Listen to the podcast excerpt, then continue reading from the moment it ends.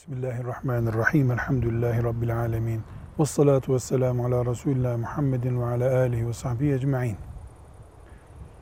Dinimiz camilerde namazı kılınan dindir. Ama sadece cami dini değildir.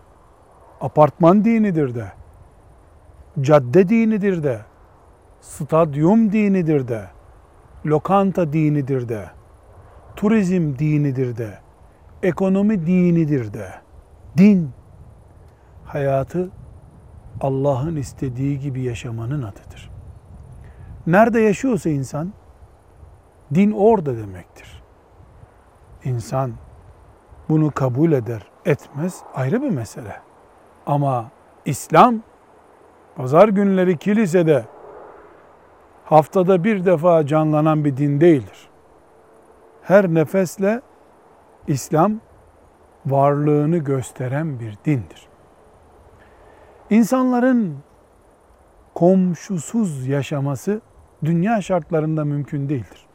Dağda tek başına yaşıyor olsa insan, öbür dağdakiyle komşudur. Dağlar birbirine komşu çünkü. Komşuluk insanlık kadar tabidir. Bu böyle olunca bu kadar tabii hayatın içinden bir kuralı dinimiz İslam. Sosyal kurallar dairesinde insanların elinde serbest bırakmış olabilir mi? Asla. En az camide namaz kılmak kadar komşulukla ilgili ciddi ayetler var hadisler var. Sevgili Peygamberimiz aleyhissalatü vesselam komşuluğun o kadar üzerinde durulduğunu söylüyor ki vahiy ortamında, Cebrailli ortamlarda o kadar üzerinde duruluyor ki zannetmiş ki Peygamberimiz aleyhisselam baba ölünce oğlu ona miras kaldığı gibi, mirasçı olduğu gibi yakınlıktan dolayı abi kardeşe gerektiğinde mirasçı olabildiği gibi komşu ölünce komşusu ona mirasçı olabileceğini zannetmiş. O derece komşuluk üzerinde yoğun vahiy akışı olmuş. Böyle bir şey yok. Mirasçı olmak diye bir şey yok. Ama o noktaya gelinmiş olduğunu sevgili peygamberimiz söylüyor. Komşuluk kuralları dindendir.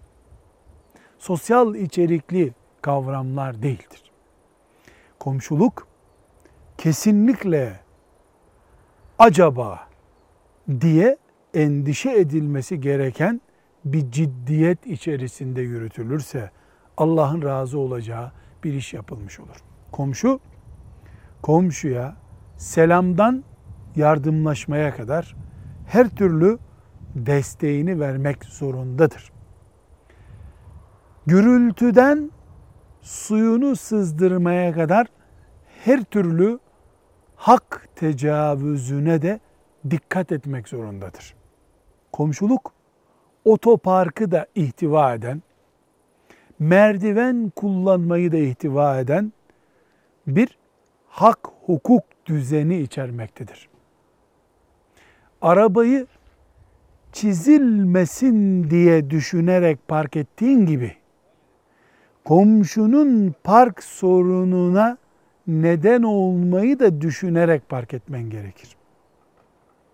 Merdivenler yetişirim saatime randevuya diye kullanıldığı gibi komşu rahatsız olur mu diye düşünülerek kullanılmalıdır. Bir sesli cihaz evde kullanılırken duyuyor muyum onu diye düşündüğün gibi komşu da duyup rahatsız oluyor mu diye düşünmek gerekiyor. Velhamdülillahi Rabbil Alemin.